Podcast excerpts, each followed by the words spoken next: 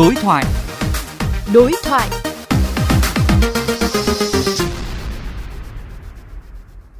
Thưa quý vị, tình trạng khan hiếm thuốc, vật tư y tế hiện nay đã được xem là tình huống khẩn cấp hay chưa?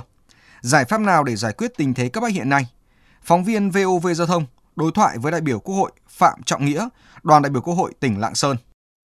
Thưa ông, trước tình trạng thiếu thuốc và vật tư y tế rất trầm trọng hiện nay, theo ông có nên coi đây là cái tình huống khẩn cấp hay không?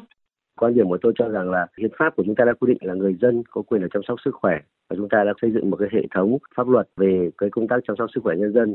Vì vậy, trong trường hợp thiếu thuốc như vậy, chúng ta phải đặt cái vấn đề sức khỏe của người dân như việc thực hiện các quy định của pháp luật lên hàng đầu. Phải làm sao đấy để bảo đảm có đủ thuốc và trang thiết bị vật tư y tế, nhất là những thuốc cũng như trang thiết bị vật tư y tế cơ bản cho người dân.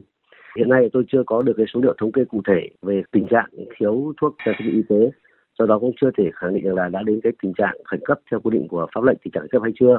Tuy nhiên, đây cũng là một cái tình huống mà yêu cầu chúng ta phải hành động nhanh để có được thuốc cũng như vật tư y tế để chăm sóc, bảo vệ sức khỏe cho nhân dân. Nếu như mà nó đáp ứng được các tiêu chí của tình trạng khẩn cấp theo quy định của pháp lệnh cũng như nghị định 71 của chính phủ, chúng ta cũng cần phải áp dụng các cơ chế của tình trạng khẩn cấp và trong trường hợp mà quốc hội không tuyên bố tình trạng khẩn cấp thì chúng ta có thể vận dụng áp dụng các quy định của nghị quyết số 30 của quốc hội về một số các biện pháp cấp bách trong những cái tình huống như là tình huống đại dịch vừa qua. Vậy thì cái giải pháp nào để chúng ta giải quyết cái tình thế cấp bách như hiện nay ạ? Tôi cũng hoàn toàn đồng ý với cái chỉ đạo vừa rồi của Thủ tướng. Trong đây có yêu cầu phải giả soát các cái quy định của pháp luật để làm sao đấy những người làm đúng thì được bảo vệ, có cái trình tự thủ tục nhanh nhất để đảm bảo quyền lợi của người dân. Không thể là lý do về các quy định thủ tục mà chúng ta đẩy cái khó khăn cho người dân. Cá nhân tôi cho rằng những cái quy trình thủ tục trong nội bộ cơ quan nhà nước ấy, cần phải rút ngắn một cách hết sức để làm sao lấy thuốc và y tế đến nhanh nhất được với người dân.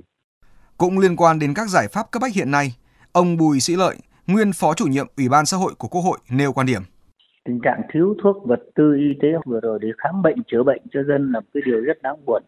Trong khi thị trường bên ngoài vẫn có, có nghĩa là cái bảo hiểm y tế của chúng ta không đáp ứng được yêu cầu.